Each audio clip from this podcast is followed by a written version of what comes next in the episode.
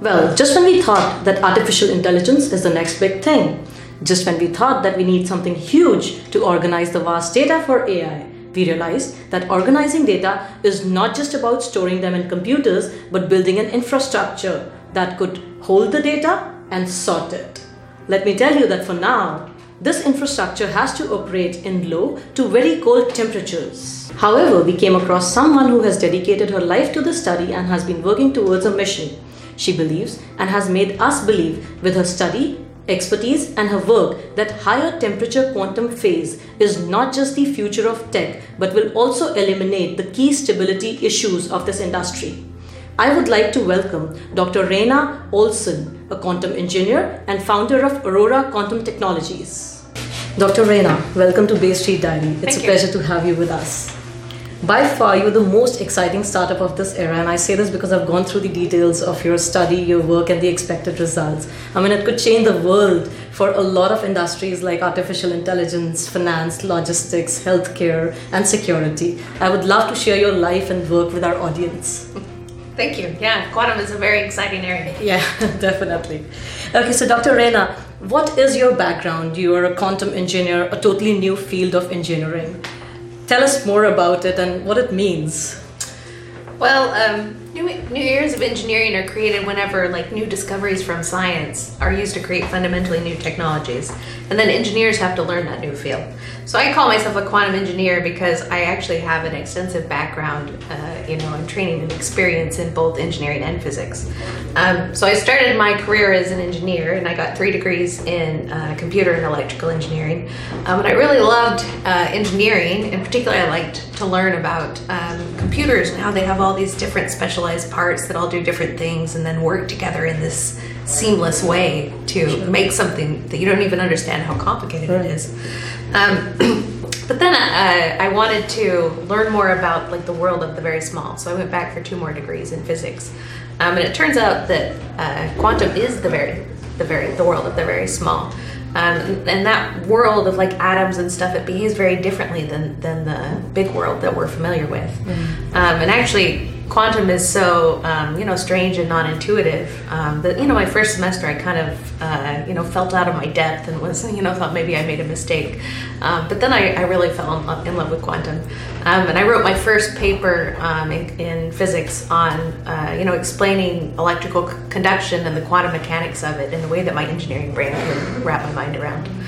Um, so you know, most people probably think of scientists and engineers as very different, or you know, very similar. Right. Um, but actually, uh, scientists and engineers they like think in different ways, and, and they do very different things. Um, scientists try to understand things, but engineers try to make them work.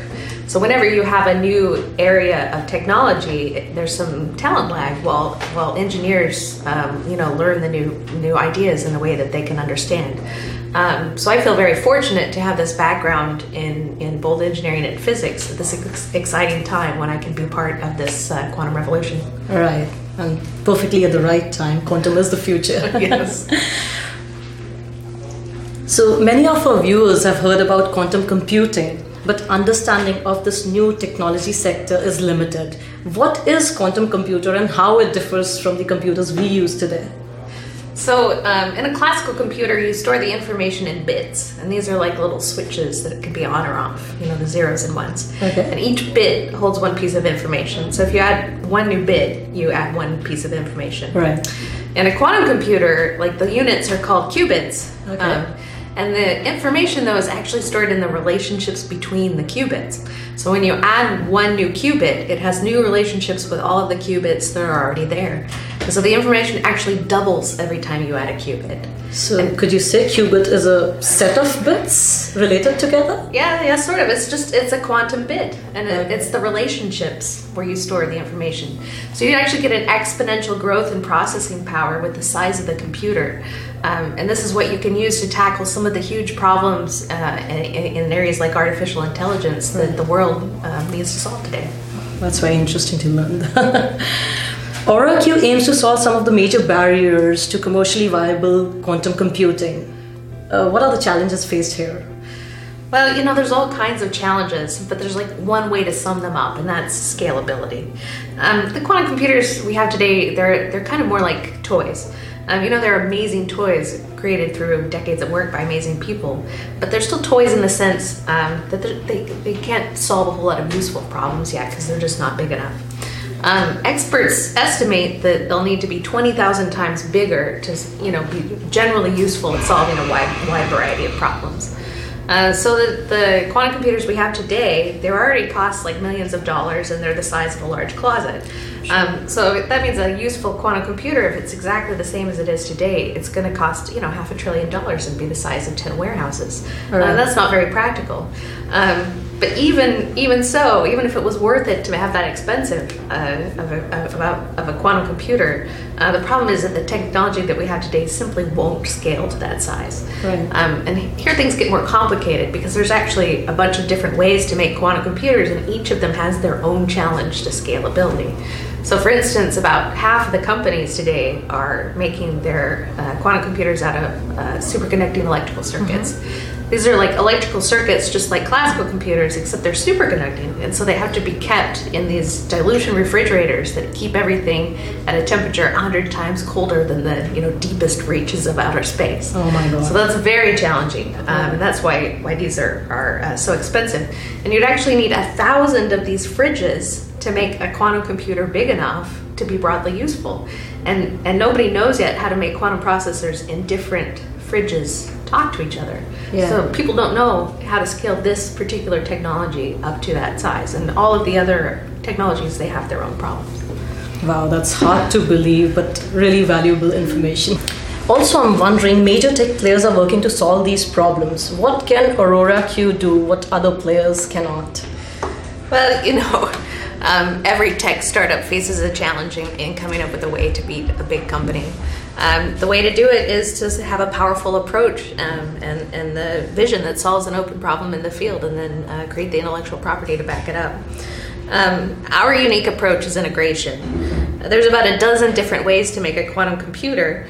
Each architecture makes the qubits out of very different physical stuff. So you can make the qubits out of light or out of electrical circuits or out of atoms. Right now, all of the other uh, companies in the space are arguing over what is the best way to make a quantum computer. And our answer is all of them. Each approach has different strengths and different weaknesses. By integrating them, we'll use the best of each approach to overcome the challenges to scalability and build a quantum computer that will, will dominate the industry for decades to come. Okay. Now, we're certainly not the first people to have this idea. It's been floating around in the academic literature uh, for a long time. But we're the first company to really commit to it, build our vision around it, and develop the core IP that will be, be needed to make it work. Um, and I don't think it's likely that other companies will be shifting their strategy, uh, you know, like this anytime soon. Mm-hmm. Um, and by that time, we'll, we'll have built up a good moat of intellectual property uh, to right. protect our approach. right. So the reason we're so different is because we're led by a quantum engineer. Um, and you know the other companies have a lot of engineers working for them, of course, but um, the, their their like overall vision and, and, the approach they're taking to the quantum computer has been designed by a scientist, and that matters because scientists and engineers um, are actually very different.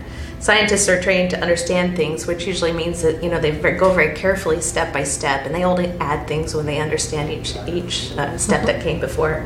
Um, engineers are trained to make things useful, which usually means making them complicated, okay. often too complicated to understand, but just complicated enough to work.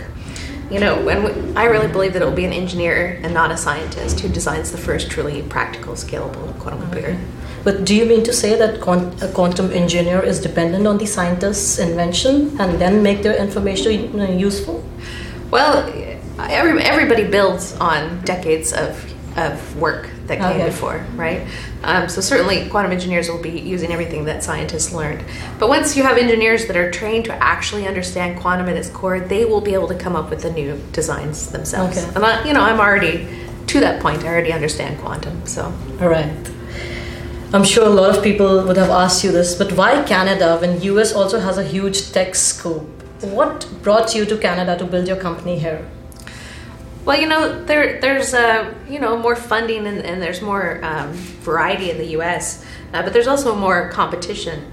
And culturally, I think you know there's a very different uh, attitude around tech companies. I think uh, investors in the U.S. like to concentrate most of the funding, you know, in the hand, hands of a few golden boys that have that startup, you know, move fast and break things attitude. Mm-hmm. And I, you know, I think that's great for sort of software startups where the technology is very well established. Um, but for a new field like quantum, where you need a lot of innovations over over many decades, um, you need a company with a long term vision that that can uh, play that out and, and, really dominate the field.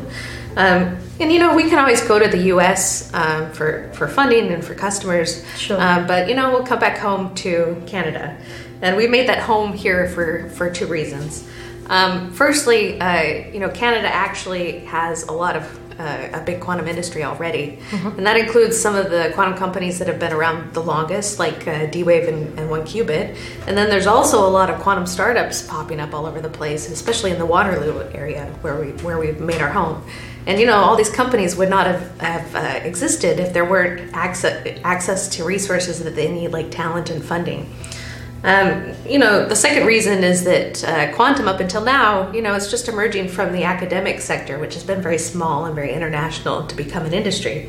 Um, in the upcoming years, talent is going to be the most important and scarce resource in quantum. Mm-hmm. And you know, not only does Canada have some really good training programs for quantum, um, but it's it's also you know much more friendly than the U.S. for immigration. Okay. So, why is quantum computing so important today and in times to come? What is that one industry that would benefit hugely from this, according to you? Well, so there's there's no one single industry. Um, you know, quantum is a revolution. So you know, just like classical computing before, it's going to totally revolutionize every every sector of the information technology.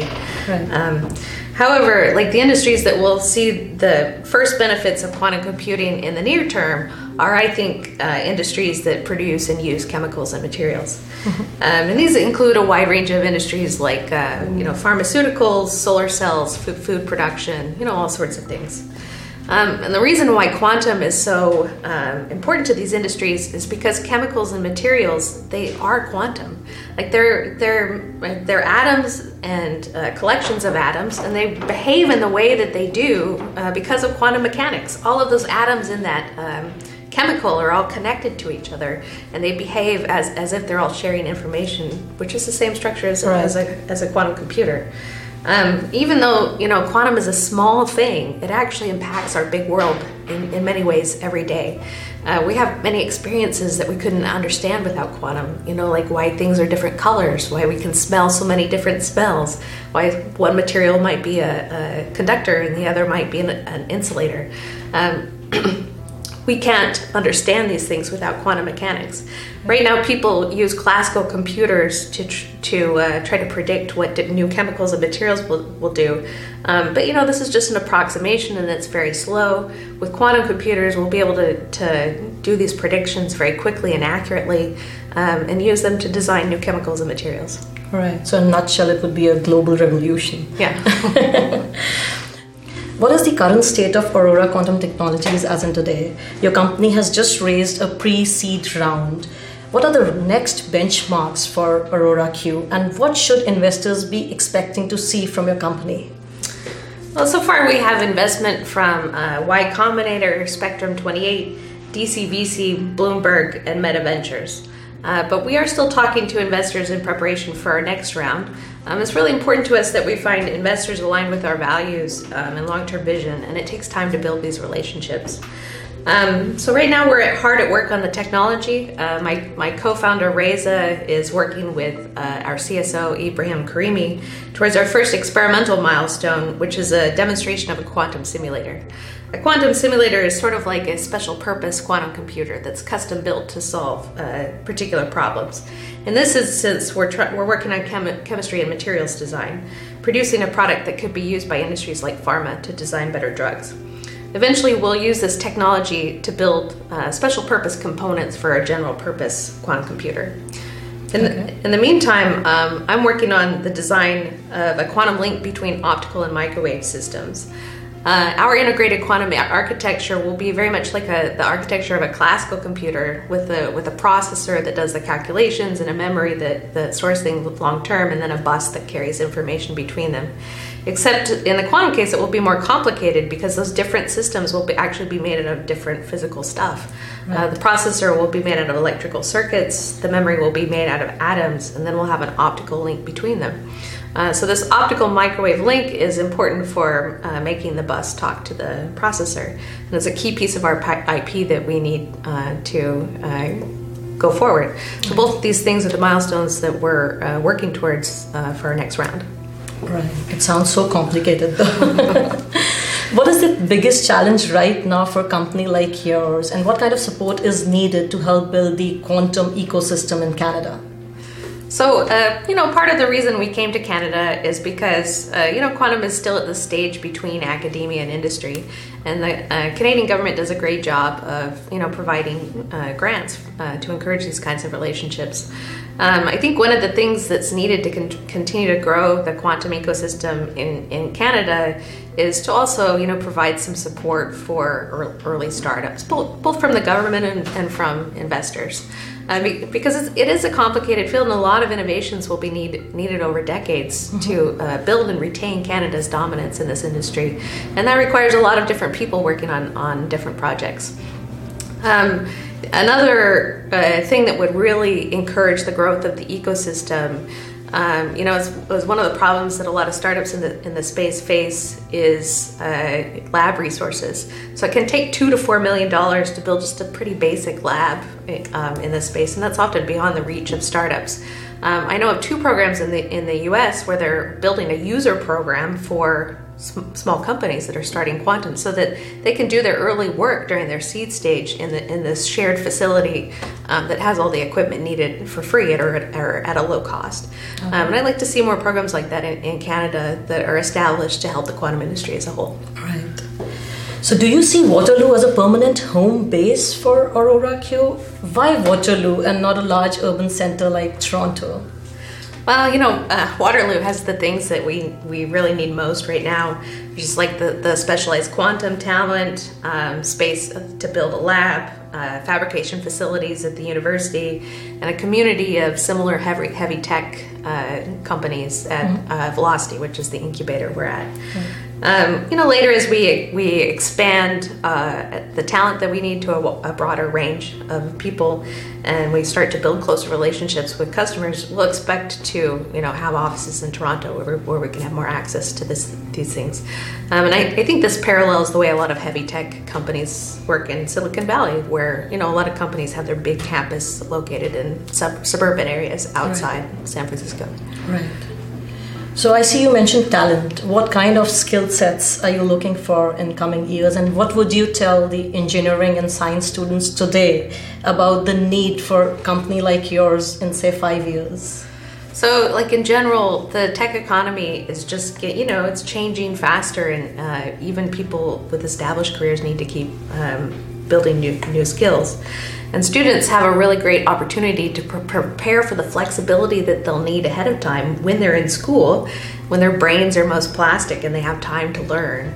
Um, so I'd advise students to, you know, choose a specialty to get broad or you know a depth of knowledge in, but also broaden their knowledge base by you know taking a lot a lot of elective courses, you know, in anything that they're interested in. Right. Like even adding a semester or two to your education, I think is really worth it to gain some familiarity with many of the emerging areas like artificial intelligence and quantum, things that you might need to uh, know later in your career.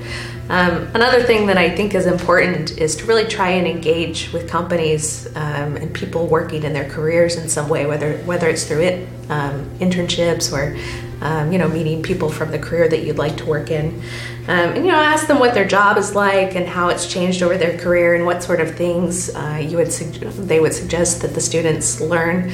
Um, you know, gone are the days where you can just assume that your university is going to teach you everything you know. I think students really have to take uh, their own initiative to go out and prepare sure. themselves for the career that they want.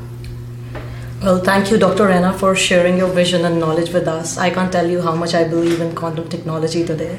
We wish you good luck for your work, and it was uh, wonderful to have you on our show. Thank you so much. It was great to talk to you. Thank you.